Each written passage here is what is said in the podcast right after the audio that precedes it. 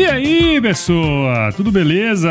Estamos começando mais um episódio do Agro Resenha e nessa semana eu tô aqui com o Luciano Tamizo, que é o diretor de novos negócios da Ag3, uma startup aí, ó, que utiliza blockchain como ferramenta para rastreabilidade de produtos agropecuários. Vai dar o que falar, hein, doutor? Bom, Luciano é engenheiro agrônomo pela Exalc, onde também fez seu mestrado em fitotecnia e também é conhecido no submundo exalquiano como Doutor Ninguém, né, doutor? Doutor, seja muito muito obrigado por participar aqui com a gente e seja bem-vindo ao Agro Resenha Podcast. Eu que agradeço aí, Prudência, pelo convite, cara. Prazer estar aqui num dos maiores podcasts aí do agro para contar um pouquinho da nossa história. E, e, quem fez a ponte entre nós aqui foi o sertanejo, né, cara? Foi o Sertão, cara, um grande amigo meu, do meu ano de faculdade lá. A gente tem várias histórias, cara. daria um podcast só as, as minhas histórias do sertanejo ali, durante as aulas. Vamos organizar. E cair um monte de coisa, cara. Ele morou com você lá, né? Então, puxa, fez aí deu super certo. Muito bom, muito bom. É, o Sertão eu tenho que entrevistar ele a cada seis meses, porque ele sempre manda umas pessoas boas pra cá. Você já é o segundo esse ano que ele manda. Cara, ele assim, ele é uma figura, né, cara? É. Só contar uma história rapidinho aí. Um dia a gente tava no banco, cara. Aquela época você ia no banco pagar conta ainda, né? Na época que a gente fez a faculdade. E eu fui com ele, ele falou: ah, eu vou junto com você, cara. É o caminho da, da República ali, eu vou junto, né? A gente morava, as nossas repúblicas eram perto, então eu vou no banco com você. Cara, ele começou a contar uma história história no banco e ele fala um pouquinho alto, né? Então, assim, a fila inteira do banco escutou. Quando a gente saiu da, do caixa, cara, tinha uma senhorinha lá na, na última pessoa da fila do caixa que ela falou assim: moço, moço, dá uma informação. Eu disse, claro, por favor senhora precisa? Não, eu quero saber o nome desse filme que você está contando a história aí. E era, assim, tipo, era ele encenando uma história real que tinha acontecido. Entendeu? Então, é uma figura. Ele vale entrevistar várias vezes mesmo. O, o Sertão daria um filme, fala a verdade. Exato. Ó, então, ó, você que tá aí escutando, já viu, né? Não perca esse bate-papo aqui, porque tá muito legal. Irmo golpe aí que nós já já estamos de volta. Ouve agora Agro Resenha Podcast. Aqui, a porteira não tem tramela para quem busca se informar sobre assuntos ligados ao agronegócio.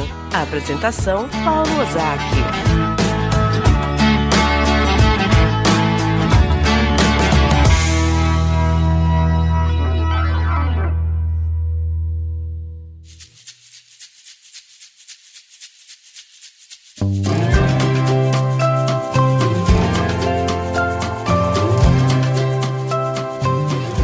Aqui de volta com ninguém, que é alguém. pra gente começar essa resenha aqui, doutor, fala um pouquinho aí da sua história pra gente, cara. Vamos começar do começo, né? Na verdade, eu não tenho nenhum histórico de é, fazenda na família, cara. É. nunca fui produtor, filho de fazendeiro, nada, mas por algumas questões ali eu decidi fazer agronomia. Cara, era uma coisa assim que uh, nunca gostei desse mundo meio de escritório, de, de centro comercial, então acho que a, que a agricultura e a agronomia me puxou um pouco para esse lado, sabe? Uhum. E o único contato que eu tive era, puxa, no sítio do meu tio, dos meus avós ali, mas era produção caseira. Uhum. Então foi, acho que foi até por isso que eu acabei indo um pouco para a área de produção vegetal, mas de pequenas culturas, fruta, legume, verdura, né? Eu não uhum. fui essa área de grandes culturas que eu nunca conhecia, né? Tinha conhecido muito pouco, na verdade. Via mais em filme, né?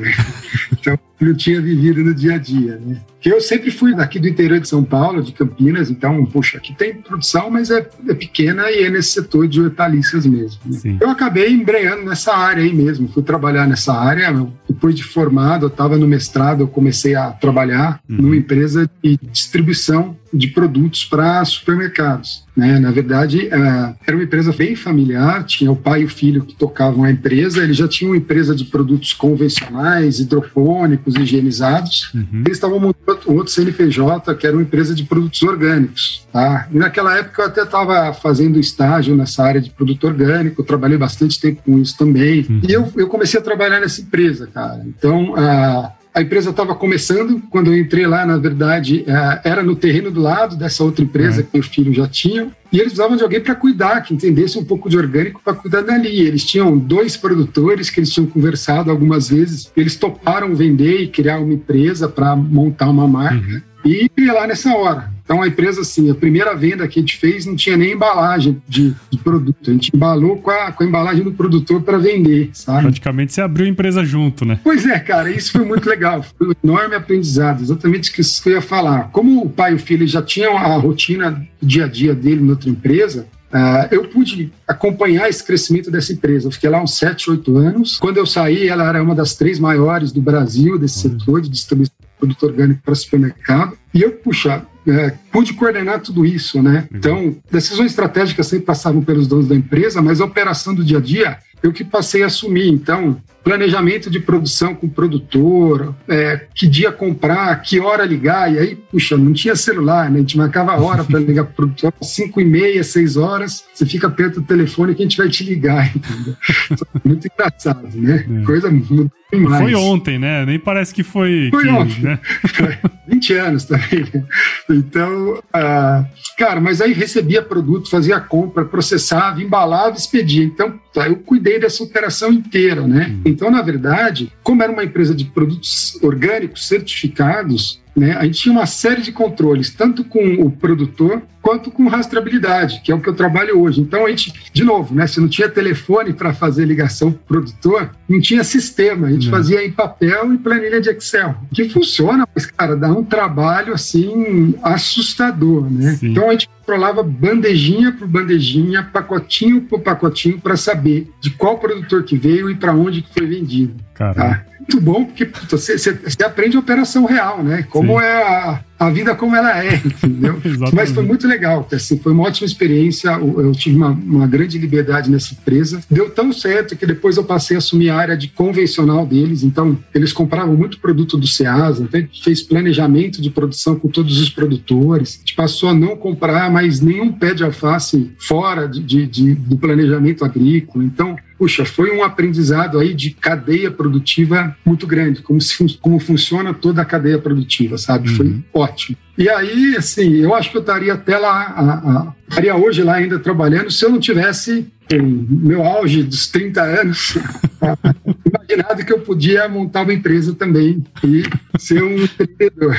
Fiquei com uma empresa de distribuição de produtos orgânicos, a gente tinha um foco um pouco diferente, mas a gente era, fazia praticamente a mesma coisa, tá? a gente só atendia um perfil de cliente diferente, a gente comprava e vendia. E eu fiquei mais três anos trabalhando com esse mercado. Só que aí eu pulei um pouco para outro lado. Além de fazer toda aquela operação que eu fazia, eu também tive que aprender a administrar um pouquinho, né? Então, puxa conta, comprar, fluxo de caixa, todas essas coisas que eu, eu, eu não fazia, na verdade, né? É, na verdade, eu também não cuidava da parte de vendas na outra empresa. Eles já tinham uma equipe de vendas. Então, meu trabalho era garantir a venda. Aqui na minha empresa eu tinha que gerar venda, tinha que cuidar do fluxo de caixa, cuidar do pagamento, da compra e de toda a operação ainda. É, cruzar e correr para cabecear também, né? Para cabecear, cara, cabecear. Foi muito bom, cara. Acho que foi o período assim que eu mais aprendi, mas custou um pouquinho caro, né? É. Empreender é caro e aprender custa mais caro ainda. E depois eu fui trabalhar com, efetivamente com rastreabilidade, cara. E aí eu trabalhei em duas empresas de rastreabilidade, uma aqui do Brasil, que eu trabalhei uns quatro anos, uh, e depois eu fui trabalhar numa outra empresa de certificação, uma certificadora que audita as empresas para dar selos de certificação, como o próprio Orgânico, Global Gap, Rainforest, UTS, uma série de, de selos de qualidade. E eu também, uh, nessa empresa, trouxe o sistema americano de rastreabilidade para representar aqui no Brasil. E é muito legal porque uh, eu já conhecia esse mundo, né? Eu estava na operação do dia a dia. Aquele meu primeiro trabalho ali me gerou uma base para saber como funciona a rastreabilidade numa operação. E assim, uhum. Hoje a gente pode falar que o processo ele é muito, muito parecido. Ele pode ser de café, ele pode ser de tomate, ele pode ser de soja, ele pode ser de boi, mas uh, as variáveis elas mudam mas o processo ele é o mesmo praticamente, sabe? Uhum, e essa uhum. eu peguei nesse, nesse meu primeiro trabalho aí. Legal, cara. Bom, acho que é, a gente já chegou aí no, na rastreabilidade, né? Mas é, eu queria explorar um pouquinho uma coisa que você falou, e que acho que tem muita gente aqui no, no, podcast que gosta um pouco dessa história do empreendedor brasileiro, né? Quer dizer, você chegou ali com seus 30 anos, achou que tava avalando, né? O rei da cocada preta, aí de repente você fala assim, não, eu, eu faço isso aí, pô. Aí você... É o American Dream, né, cara? Vamos empreender. Né?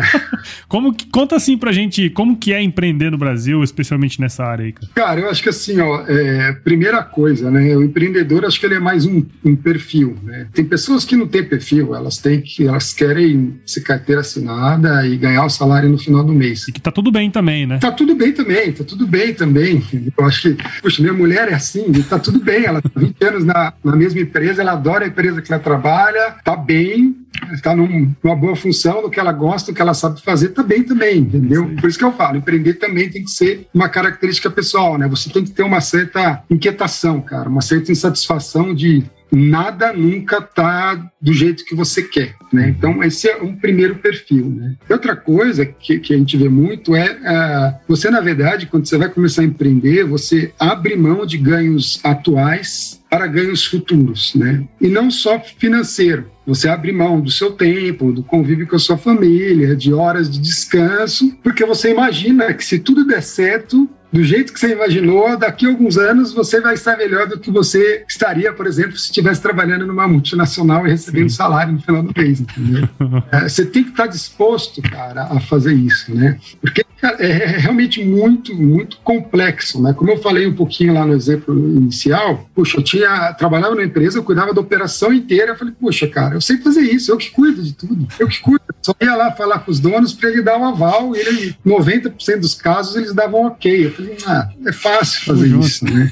E aí, quando você vai para o mundo real, você vê que, cara, tem um monte de outras situações que você não prevê. Uhum. Um exemplo agora que eu lembrei, tá? A gente tinha é, um caminhão e um motorista para entregar no Rio de Janeiro, tá? Rio de Janeiro, puxa, 400 quilômetros aqui de viagem, né? Para ir. E, então é simples, né? O cara vai, 6, 7 horas, faz a viagem e volta, tranquilo. Rapaz, um motorista que a gente contratou, em uma viagem, tomou 12 multas de 400 quilômetros. Agora, que planilha de previsão, de planejamento que você fez para o seu negócio que você tinha previsto isso, entendeu? Nunca na Então, assim, é, empreender é muito mais de você ter uma boa ideia e dinheiro. Na verdade, você precisa muito mais de pessoas do que de, de, dinheiro e de, de ideia. Sim. O que vai fazer a roda girar são as pessoas que estão ali, o comprometimento delas, sabe? Sim. Então, é, não é uma coisa simples. Né? Hoje eu estou empreendendo de novo, na verdade, pela G3 eu fui convidado a fazer parte dessa sociedade, né? Então, eu estou empreendendo de novo, mas assim, os problemas uh, são parecidos ou acontecem de novo, sabe? É difícil começar um negócio, como você falou, puxa, você tem que cruzar e cabecear, né? Então você tem que escolher onde vai estar o escritório, a mesa que você vai comprar, o funcionário que você vai contratar, o salário que você vai pagar, o bônus que você vai pagar para estimular ele, como você vai vender. São uma série de variáveis e um monte de decisão que você tem que tomar. E aí volta um pouco no perfil da pessoa. Se uma pessoa é indecisa, ela provavelmente não vai ser um empreendedor. Né? É, e tem um interessante que eu vejo muito é, e que acontece com frequência, você também que é dessa área, deve, deve acontecer muito isso com você, que é uma pessoa que ganha dinheiro numa área, por exemplo, um grande advogado, um grande médico, um grande empresário, ele quer pegar o dinheiro dele e investir no quê? No sítio e produzir, entendeu? ele vai ganhar dinheiro com isso, entendeu? Essa semana teve uma pessoa que me ligou e falou: Não, eu tô com um dinheirinho ali, eu vendi uma casa, tudo, uma empresa que eu tinha, agora eu quero montar uma área, vou comprar uma terra, vou plantar abacate. Cara, você tem certeza disso? Entendeu? Isso que é duas alegrias, né? Que é duas alegrias. Uma é, quando cara, compra, outra quando vende, né? Não, você acha que isso vai dar dinheiro? Não é que não vai dar dinheiro, né, Mas assim, meu, tem uma série de outras uh, uh, variáveis ali que Sim. você não mede. Não é você saber, puxa, eu sei desse negócio, eu, fui, eu sou técnico, então eu faço acontecer. Não, cara, empreender é um conjunto de variáveis. Você, mais ou menos, você precisa ser um pato. Você não precisa ser bom em quase nada, mas você precisa ser, saber fazer um pouquinho de tudo, cara. Isso aí, então, cara, isso aí. um grande especialista, normalmente, ele não dá muito certo, sabe? Sim. Mas uh, eu acho que quem tem essa vontade tem que fazer. Né? Como eu disse, foi experiência mais cara, mas foi a melhor experiência que eu aprendi mais, né? Foi bem caro, foi bem caro, mas uh, foi a, a, melhor escola. Eu não estaria onde eu estou hoje se eu não tivesse passado por essa experiência. Sem dúvida, sem dúvida. É, e o Brasil precisa disso, né? De, de, desse avanço e os empreendedores são muito importantes nesse, nesse contexto, né, cara? Ó, oh, tenho certeza que você já ouviu aquela máxima de que você só colhe o que planta, né? Esse ditado aí, além de servir para tudo na vida, também serve para semente que você escolhe plantar na sua roça, né, cara? Se baseando nos pilares tecnologia e inovação, qualidade e atendimento, os híbridos de milho e sorgo da Santa Helena Sementes, que faz parte do grupo AgroSéries, entrega resultados superiores no campo coisa de quem tá há mais de 35 anos trabalhando em prol do produtor, né? E olha que legal, se você tem interesse em saber mais sobre temas relacionados às culturas de milho e sorgo, a Santa Helena Sementes lançou um podcast semanal de perguntas e respostas chamado Santa Dica, trazendo especialistas que dão dicas técnicas aplicáveis ao campo. Saiba mais sobre a Santa Helena Sementes acessando santelenasementestudo.com.br e escute o podcast Santa Dica, que está disponível em todos os agregadores de podcasts e também em um site exclusivo, o santadica.santelenasementes.com.br. Ó, faz assim, assina o podcast, siga a Semente Santa Helena lá no Facebook e no Instagram para mandar sua pergunta para lá também, tá certo? E fica ligado nos próximos episódios que eles vão responder você lá. Recado dado, e agora vamos voltar para nossa resenha aqui.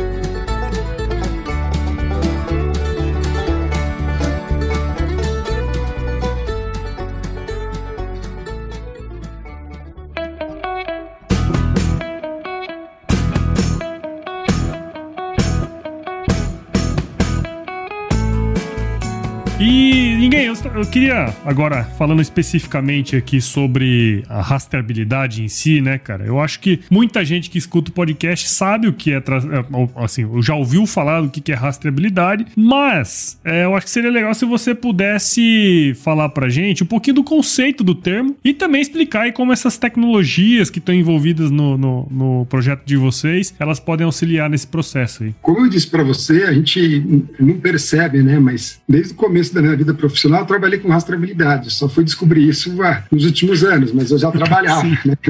Então, isso já me segue há, há, há 20 anos, desde que eu me formei. E, e, tem, sim, tem um conceito muito simples de rastreabilidade, né, que é você saber a origem do produto. Uh, aí essa é a informação básica, então, puxa, eu sei de qual, da onde que vem esse produto, eu sei da onde que ele foi produzido, né? Mas eu tenho uma visão um pouco diferente disso, tá? Essa, essa é uma definição bem simplista, né? Uhum. Que mostra o destino final, assim, tá? Então, puxa, eu tô lá no, no final do produto, produto na mão, eu quero saber de onde ele veio. Uh, ele envolve, vamos falar assim, quase mais marketing do que rastreabilidade e gestão em si, porque ele é mais ele é uma poderosa ferramenta de comunicação com o cliente, né? Se colocar um QR Code, algum link na embalagem que mostre de onde veio o produto, né? E ele eu, eu trato ele como uma ferramenta de marketing esse tipo de rastreabilidade aí, porque puxa, é relação consumidora. É claro que o consumidor não tem conhecimento técnico para grande parte das informações. Então você coloca ali informações mais lúdicas, né, que ele possa aproveitar e interagir um pouco com o seu produto, conhecer um pouco da história por trás. Tá? a tipo fotinha do produtor, né, aquele, aquele esqueminha de sempre, ah, esse produto foi produzido Exato. pelo João Maria da Silva e tal. É, a foto da família feliz ali. É. Cara, eu legal e acho que é importante. É realmente uma ferramenta de marketing, sabe? Mas o problema é que a gente só está usando a rastreabilidade hoje aqui no Brasil como uma ferramenta de marketing e não como poder ela tem, que é uma ferramenta de gestão, né? Então eu costumo falar muito, cara, para definir rastreabilidade, para você pensar no, no, varal de pendurar roupa. A rastreabilidade, cara, ele é o fio, ele é o varal mesmo, uhum. que une os ali. Agora, só o varal, ele não tem vantagem nenhuma, ele não te agrega valor, ele não traz benefício, ele não faz nada. Inclusive enrosca a sua cabeça se você tiver ele no meio do, do quintal, né? Exato, só isso. Aí até então, em alguns casos acontece isso, tá, Prudência? Ele mais atrapalha do que ajuda, cara. É porque fazer rastreabilidade porque alguém me pediu para fazer, entendeu? Uhum. Porque é uma lei, não porque eu quero. Então acontece que nem o varal de você prender a cabeça ali, entendeu? Mas assim, ó, o varal ele só tem sentido você pendurar a roupa nele, cara. Se você puser a informação nele. Então, pra gente, a, a informação é a roupa que a gente pendura nesse varal. Não adianta eu ter um varal só, porque, como você disse, ele vai mais atrapalhar do que ajudar. E não adianta eu ter informação só, porque eu não vou conseguir colocar ela numa ordem cronológica e de um jeito que eu consiga uh, agrupar ela de uma forma rápida. Então, a gente vê a rastreabilidade mais como uma ferramenta tá, para unir as informações da cadeia produtiva, do processo de produção, do que propriamente um, um objetivo final para ser alcançado e para mostrar para o cliente. Tá? Claro que, de novo, essa informação é super importante, a gente estimula isso também. Mas você tem que ter uma gestão interna. Então, só para dar um exemplo, puxa, se eu tenho um café que dá uma boa bebida, nossa, pela rastreabilidade, eu vou conseguir saber como o processo que ele foi torrado, qual a temperatura, qual o blend que foi feito, qual o processo de pós-colheita dele, qual a adubação, qual a pulverização, qual a análise de solo que foi feita nele, quanto tempo tem aquele café. Uhum. Em menos de muito, entendeu? O fato de você não tiver esse fio condutor aí, que é a rastreabilidade, para eu juntar essas informações, eu vou demorar uma eternidade, porque elas estão em vários sistemas, elas estão em papéis, em planilhas, em RP, em um monte de sistema. E o que acontece? Você acaba não fazendo, né? Porque claro. é difícil. Você acaba fazendo quando alguém pede, quando dá um problema de recall, de contaminação no produto, quando a certificação vai passar por uma auditoria de certificação e você precisa fazer isso. É, e aí é sempre uma complicação. Pega, pega um monte de arquivo, sabe? Então, assim, é, aí você não usa essa informação que você tem já para gestão, né? Uhum. Então, a rastreabilidade organizador aí da, desse processo, sabe? Ele é esse fio condutor que junta tudo. Bacana. Né? É isso que imagina como rastreabilidade. Legal. Tá? E, e, como que você vê essa relação? Porque no caso do trabalho de vocês, vocês utilizam algumas tecnologias, né? Blockchain, internet das coisas, paradas. Como é que eles se integram nesse processo aí? Cara, assim, ó, é, é outro paradigma aí que a gente quer mudar com o trabalho da Gtrace, né? a rastreabilidade hoje, não só no Brasil, mas em grande parte do mundo, ela é autodeclarada. Hum. Ela é que nem de renda. Você vai lá e fala, eu ganhei tanto. Só que a gente não tem nenhuma fonte que cheque isso, tá? Então, o show fala que comprei tomate aí do, do Paulo Ozaki e fala tudo bem, todo mundo acredita. E eu passo essa informação para frente como se fosse verdadeira. Então, o que a gente procura aqui na Trace é gerar o que a gente chama de evidência né, que são comprovações que aquele processo aconteceu. Então, para dar um exemplo de uma evidência, puxa, se eu pego um, um dado via IoT de um sensor que está numa máquina no campo ou que mede a temperatura de um caminhão, de uma câmera fria, eu garanto que essa informação ela é real e ela é fidedigna, porque ela não foi manipulada, ela não foi alterada. E aí eu consigo aumentar o valor da minha rastreabilidade. Eu aumento, na verdade, a confiabilidade da minha rastreabilidade. Uhum. Tá? E o blockchain, também é uma ferramenta de segurança. Então a gente fala que assim, a gente precisa primeiro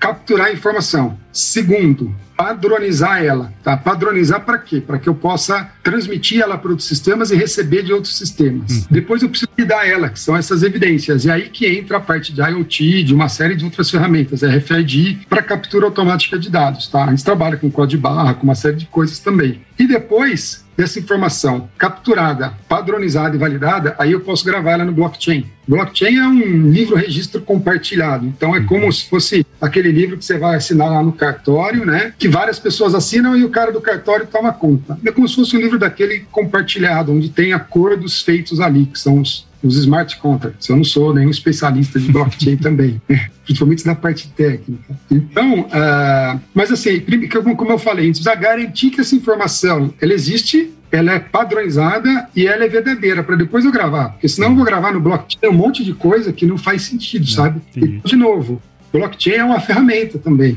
né? Faz parte de um conceito inteiro de rastreabilidade, no caso da Trace, onde a gente envolve tudo isso que eu te falei: a validação, a padronização e depois a, a gravação segura dentro do banco de dados, tá? É, acontece hoje que a gente vê assim, muita gente, puxa, eu tenho blockchain, eu vou arrumar um problema para resolver o blockchain, né? E a gente acha eu tenho um problema, nós estamos procurando as ferramentas que ajudam a resolver esse problema. E a gente achou. Uma delas é o IoT, o blockchain, tá? e outras que a gente usa, a padronização de códigos de barra da GS1, que é um padrão mundial, e uma série de coisas. Né?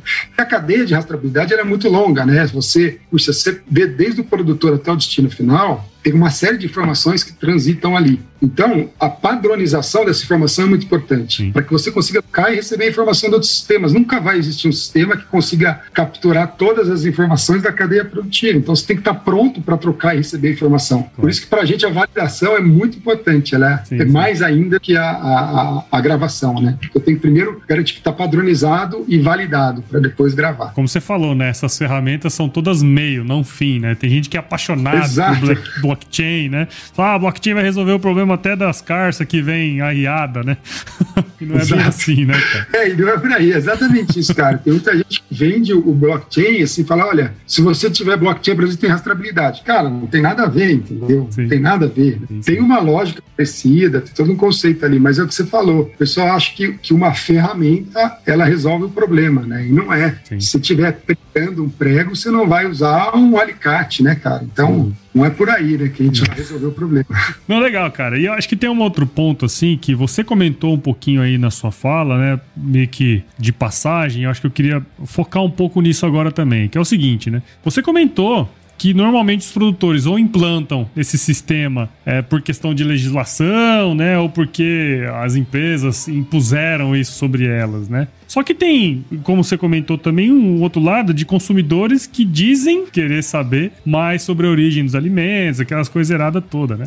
E aí eu queria saber com você assim, quais são as oportunidades que existem no meio desse caminho? Porque também o cara chegar lá no fim da, e saber só quem foi que produziu é uma coisa, né? Agora tem um monte de oportunidade no meio desse caminho aí, cara. Queria que você pudesse falar um pouquinho sobre isso aí. Ah, na verdade, assim, é até um pouco difícil separar o joio do trigo, né, cara? Porque quando você olha uma informação, um rótulo, puxa, e tem um QR Code ou um link, ela pode ser super bonita ali, mas aquilo é uma informação de cadastro, que não Sim. tem muito a ver com o produto que está segurando na mão, né? Uhum. Então, é mais, por isso que eu falo que é mais para marketing do que para rastreabilidade. Ele pode ter tudo a ver também, sabe? É, é até muito difícil você separar isso. Mas eu acho que essa relação com o consumidor ela é super importante, né? E, e, a gente costuma falar também que rastreabilidade é bom para quem é bom, né? Então, quem faz bem feito quer mostrar que faz bem feito, uhum. quer contar a sua história quer é. provar primeiro que ele fez correto, entendeu? Então, nesse sentido, a rastreabilidade ajuda bastante essas empresas a se comunicar com o consumidor, né? Fala assim, ó, olha só, não é só uma foto de um produtor bonito, eu tenho um monte de processo aqui que eu monitoro para controlar a qualidade para você, né? E aí, puta, aí claro que todo esse pessoal do marketing aí, que o Sertão é mais dessa área, agora foi para essa área também, ele pode ajudar a gente assim, cara, que tipo de informação que o produtor, que o consumidor quer, quer, quer saber, né? Porque se eu falar para o consumidor que usou ali é, cloropirifos, cara, ele vai falar, meu, não vou comprar esse produto, né? Mas, pô, vai ele, esse produto que, que ele está falando que tem cloropirifos está dentro da dosagem correta e o do lado, que não tem nenhuma informação, pulverizou um monte de coisa que não pode, entendeu? Produto proibido. Então, assim, a gente tem que tomar cuidado com a informação que passa e, e como passa para o consumidor. Mas é super importante você poder contar a sua história, cara. Eu acho é. fundamental também. É, eu acho que ele, te, ele possibilita um pouco disso, né? Você contar não somente a história do produto, né? Mas a história do contexto, né? Vamos dizer assim, da, da, da empresa, das pessoas que estão envolvidas ali, né, cara? Eu acho isso muito interessante. É, e assim, ó, tem uma questão, cara, que você também falou, que a, a certificação, assim, é por amor ou por dor, né? Como é. tudo na vida. Então, assim, você faz porque ser obrigado, quando você faz como ser obrigado, você quer fazer o mínimo necessário, né? Porque ser obrigado é aquele varal que te atrapalha no meio do caminho, como a gente falou. Né? Agora, quando você faz o que você quer, puxa, aquilo te traz um monte de benefício, né? E aí você gera um outro valor, inclusive para a sua empresa e para o seu cliente também. Exato, e aí exato. muda. Então, tem, tem esses dois focos um pouco da rastreabilidade, sabe? O que é obrigatório por um, por uma, um cliente que, acordo comercial que você tem com o supermercado, com o comprador, com algum cliente, pela legislação, por exemplo, a parte de, de frutas, legumes e verduras tem a legislação, a NC02, que é uma instrução normativa do MAPA e da Anvisa, né, que está em vigor para a rastreabilidade de produtos in natura. Uh, mas, por exemplo, você tem a certificação, né, que são esse tipo de certificação orgânico, Reforest, UTS, que são certificações sociais também da parte de indústria, que exigem que você tenha a certificação. Né? E aí, como a, a, a, a certificação ela, ela é voluntária, né, você faz se você quiser. É claro que você está fazendo também para acessar um mercado né, diferenciado, mas você, é voluntário, você não é obrigado a fazer isso. Né? Normalmente, esse, esse, esse público aí, eles trabalham com, com, uma certificação, uma rastreabilidade com mais qualidade, né? Com mais informação, justamente para que ele tenha a própria gestão dos processos dele. É, o cara que vê isso aí com o, meio, o copo meio vazio, normalmente a rastreabilidade vira um engodo na vida dele, né? Não, e aí, cara, assim, é, ele vai dar mais trabalho, ele vai querer pagar menos, ele vai fazer mal é, feito, Exato. então ele vai falar que, que o seu serviço não funciona, é né? Então vai fuder com o seu esquema, na verdade. Vai fuder. não é um cliente ideal. Claro, tem empresas que preferem trabalhar com esse público, né? Mas aí é outro tipo de negócio, né? É, não é o negócio da, da Ag3. Claro, claro. E, cara, a gente tem aqui no, no podcast alguns apoiadores, né? O pessoal é padrinho, madrinha aqui do podcast, eles financiam o Agro Resenha, né? E toda vez que eu trago um convidado novo, eu jogo a capivara do cara lá e venho as perguntas de lá pra cá, né? e, quem mandou de, é, quem mandou dessa vez aqui foi o Cairon Giacomelli, ele é aqui de Sorriso, de Mato Grosso. E ele é produtor rural também, se eu não estou enganado, ele é até engenheiro agrônomo também. E aí ele fez uma pergunta interessante aqui, né? Acho que é muito da visão do produtor, né? Acho que a gente conversou muito sobre isso, acho que para coroar aqui, né? Ele pergunta assim: quais são as vantagens financeiras diretas ao implantar a rastreabilidade no meu sistema? pega, essa, pega essa bola quadrada aí. Pô, tem que pegar a calculadora aí para ver os ganhos financeiros diretos dele aí. Mas assim, ó, acho que a gente falou um pouquinho disso, né, cara? Primeiro é acesso ao mercado, né? Independente se é voluntário, como eu disse, por uma certificação ou se é uma obrigatoriedade de um cliente, é acesso ao mercado. Esse hoje é o básico, sabe? Uhum. E o segundo, falei ali, é muito a gestão, né? Se você quiser realmente fazer uma rastreabilidade correta, você vai ter a gestão do seu processo. Então, através da rastreabilidade, você consegue garantir um padrão de qualidade do seu produto, por exemplo. Né? É, Para aí são esses dois ganhos diretos aí que ele tem na rastreabilidade. É, tá interessante você falar isso, né? Porque assim, é, acredito, e você provavelmente vai saber muito mais do que eu, que as empresas rurais que têm um sistema de gestão bem estabelecido, que faz isso bem feito, provavelmente a inserção de um sistema de rastreabilidade dentro do sistema dele acaba sendo um pouco mais facilitado, né? Ah, é exatamente isso, né? Na verdade, assim, ó, é, a gente não inventa um processo, né? A gente ajuda o processo, a gente automatiza um processo, a gente melhora ele. A gente economiza hora de digitação, erro de informação. Mas um processo de rastreabilidade tem que existir. Uhum. É, então, não, não, adianta. Eu, puxa, eu trabalhei nos últimos 10 anos com sistema, vendendo sistema e plantando sistema na área agrícola, né? Então é a mesma coisa, seja para caderno de campo, anotação de campo do produtor, seja para anotação de rastreabilidade. Se a pessoa não tem anotação no papel, pelo menos, é, é muito difícil ela comprar um sistema. A gente até fala, não, cara, comece no papel. Esse vai ser o seu primeiro sistema, vai ser um sistema de papel, onde um papel vai levar por outro. E tem grandes empresas que fazem assim até hoje, tá? Chega uma hora que isso fica inviável, mas existem grandes empresas, a gente não pode falar, mas grandes empresas que fazem assim. É. Tá? Inclusive que tem, assim, eles falam que tem rastreabilidade total, eles realmente têm, né? É que deve puxar, é, um, é, complexo você chegar na origem do produto ali, tem 10, 20 folhas até se chegar no produto. Mas assim, primeiro, cara, esse processo tem que acontecer físico mesmo, tem que acontecer no papel mesmo, ou numa planilha, ou alguma coisa. Porque o sistema, ele copia o processo, né? Ele não, não muda, ele não cria e não modifica um processo. Né? Então, é, é, muito importante que tenha isso costurado. Então, quando a empresa tem um processo, é muito mais fácil de, de você implantar um sistema que vai ajudar ele a, a crescer e acelerar essa, essa gestão. Claro, até porque ele tem que ser um facilitador, né? Não um dificultador do negócio. Exato, né, exato. exato. E aí volta de novo, né? Se é obrigatório ou não, né? É, não, é obrigatório dificulta o processo, porque o cara não vai abandonar o papel, ele vai continuar fazendo papel e vai fazer obrigatório ali porque alguém pediu. Bom, Luciano, pô, muito legal esse bate-papo aqui. Nós, uh, eu acho que elucidou várias dúvidas que eu tinha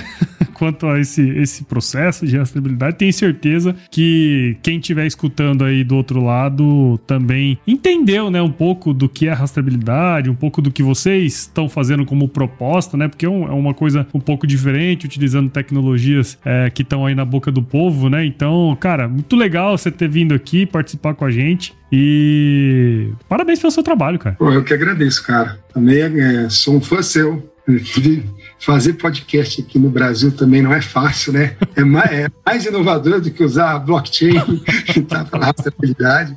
Então, cara, você também é um empreendedor aí de sucesso. Legal, cara. Obrigado. E assim, ó, e como que a turma aqui pode acompanhar seu trabalho, entender um pouco do que vocês fazem? Acho que seria legal. Deixa aí o, o, os links aí pra gente. Legal. Bom, cara, assim, acho que eu estou no LinkedIn, né? Como todo mundo hoje, então Sim. pode me achar no LinkedIn, Luciano Tamiso, fácil de achar. E também tem o site da Agtrace, né? agtrace.com.br.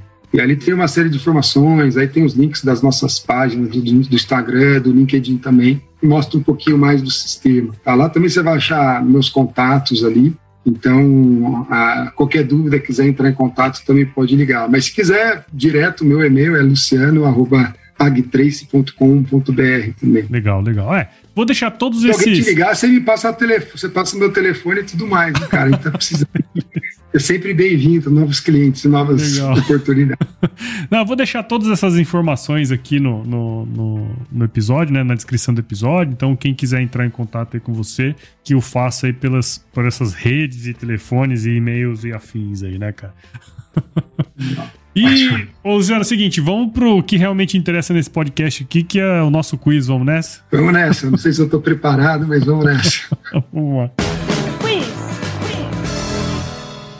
Ó, cara, é coisa muito simples. Eu faço a pergunta aqui, você responde o que vier a primeira coisa da sua cabeça aí, tá certo? Tá bom. Vamos lá. Cara, diz pra mim aí, qual é a sua música antiga predileta, cara? Cara, eu vou escolher um clássico aí da minha é. época, né, cara? Vamos ver. Economia, claro. Dormir na praça, né? Dormir na praça é um clássico, né? É um clássico, né? Então, e é da minha época, então não tem como deixar ela de fora, não. Legal, a turma vai estar escutando aí agora. Eu caminhei sozinho pela rua Falei com as estrelas e com a lua. Deitei num banco da praça, tentando te esquecer. Adormeci e sonhei com você. E cara, qual foi o lugar mais legal que você já visitou? Cara, é engraçado isso, né? Mas é, eu gostei muito de Cuba. É mesmo? Gostei muito de Cuba. Hoje eu até trabalho com dois cubanos, né? Uhum. Então a gente fala muito da vida deles, a gente sabe que é muito sofrida, cara. O que eles contam, assim, a gente imagina, mas quando eles contam, a gente não acredita como que é, né? Mas para um turista é, é, é, um baita num país, é super legal, né? E, e, mais engraçado de tudo, não é nem aquela parte lá do, do Mar do Caribe, de Varadeiro, não. É Havana mesmo, o povo de lá. Foi uma das viagens que eu mais gostei de fazer. Aí, que legal. Massa. E na cozinha, cara? Qual que é a sua especialidade? Rapaz, sabe que eu me especializei na cozinha agora na pandemia, né? Ah, Porque é? teve que ficar para todo mundo aqui em casa, né? Então, acabei me especializando. Mas não sou um grande cozinheiro, não, mas o que faz sucesso aqui em casa é minha tapioca. Ah, é, Como tapioca. eu vi pro norte pro nordeste, cara, 10 anos, né, viajei pro norte pro nordeste. Ainda não era uma moda aqui, mas eu já comia muito tapioca lá, então faz tempo que eu faço tapioca em casa, o pessoal gosta. Legal. E cara, se você se encontrasse com o seu eu de 17 anos hoje, qual seria o melhor conselho que você se daria? Rapaz, eu acho que assim, é... cara, segue sua intuição, segue seu coração, assim, né? A gente não pode reclamar das decisões que a gente tomou no, no passado, né? A gente tomou essa decisão porque tinha de conhecimento. Então, eu acho que a gente tem que pôr o máximo aí de, de emoção, de coração na hora de decidir, porque decidir muito com a cabeça, às vezes a gente erra, né? É, então, sim. acho que era aí o caminho que eu sugeriria. Legal, cara, muito bom. E agora indo pros finalmente aqui mesmo, Luciano, queria perguntar para você uma outra coisa, que é o seguinte, queria saber assim, você já era um ouvinte de podcasts, queria saber como que você conheceu a mídia podcast, cara. Cara, assim, ó, eu não sou um, um assíduo ouvinte de podcast, né? Mas eu escuto, hum. eu escuto. Atualmente, uh, de um ano e meio para cá, eu escuto alguns podcasts, tá? Principalmente aí, uh, eu tenho escutado bastante coisa sobre a, toda essa parte de, de, de tecnologia, né, de inovação, que a gente está trabalhando agora também. A parte comercial lá do Sertão, como eu falei, então, ele não tem um podcast, mas eu escutei o podcast dele aqui com vocês, Sim. os dois, né? É. Escutei os áudios que ele faz lá também, então, e outras pessoas aí que tem podcast Uh, sobre a área de vendas também. Tá? Então eu tenho escutado bastante isso aí. Legal. E você lembra como que você conheceu? Foi por indicação? Cara, não lembro. Não lembro. Eu não lembro, não vou, não vou lembrar isso para você, não, cara. Mas, é. É, eu, alguém estava escutando um dia e eu vi lá, falei, que é isso aí, cara? Tá no seu celular, é. né? Podcast, né? E aí, e aí vai. Né? Começa ponto, mas normalmente é por indicação, né? Até hoje é por indicação, eu acho, né? É, foi, é o que eu falo pra turma, cara. Toda vez que vem alguém aqui, eu falo, pô, meu, é, que a grande maioria chega por indicação, né? Então, quando eu falo pra turma, assim, ó, você quer ajudar o Agro Resenha ou quer ajudar qualquer outro podcast que tá aí no seu agregador, né? Então, não deixa de indicar, né, cara? Eu falo pra turma, ó, a gente tá em todos os agregadores, Apple, Google, Spotify, Deezer. O que você procurar aí, nós vamos estar tá lá. Também tem as nossas redes sociais, Instagram, Facebook, Twitter, tem os nossos grupos aí de WhatsApp Telegram também. Tem o nosso e-mail, caso a gente fale alguma besteira aqui, o cara pode mandar lá um e-mail lá, dando uma canelada, né? No contato agroresenha.com.br. E a gente Nossa. tem também, participa, viu, Luciano, da Rede Agrocast, que é a primeira, única e mais motherfucker rede de podcasts do agro do mundo, cara. Topíssimo, topíssimo. Então, tem vários outros podcasts lá que a gente pode trocar. Então acho que é mais ou menos esse, esse caminho aí, né, cara? Bom, depois eu te falo em off aí uma indicação que eu fiz sua para um cara importante aí que tava procurando podcasts da área do uhum. agro. Legal, cara. E, meu, é por muito... indicação mesmo, né? É, indicação, não tem jeito, cara. É o jeito que o negócio cresce, porque ele não é de massa, né? É aquela mídia não é de massa. e tudo mais. Né? Mas legal, cara. Obrigado de novo aí por você disponibilizar o seu tempo. Já é tarde, né? As crianças já estão dormindo e tudo mais. Mas legal que você pôde bater um papo aqui comigo, cara. Eu que agradeço de novo, cara. Muito obrigado aí. Agradecer o Sertão também, né, é. por ter feito essa ponte. Muito e bom. pelo trabalho, parabenizar de novo você pelo trabalho que faz, que é muito legal, cara. Legal. Tenho escutado bastante esse podcast também, viu? Depois que o Sertão fez aí com você, eu tenho escutado bastante. Bacana. E aí, ó, vou te dar uma dica aí, cara, para você jogar lá nas redes sociais da, da Trace, cara. Eu acho que você tinha que fazer um, um, um varal assim, ó. É, e colocar escrito lá assim: se chover não precisa molhar a horta, sabe? Acho que um. Vamos fazer isso então, para deixar. Ai, cara, muito bom. E eu sei que se chover não precisa molhar a horta, porque essa é minha área, né, cara? É, Na verdade, eu uso culturas, mas eu trabalhei 10 anos com hortaliça, então realmente se chover não precisa molhar.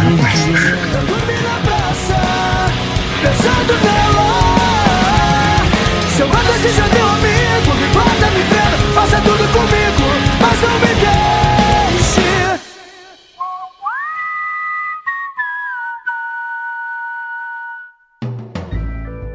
Mais um produto com a edição Senhor A.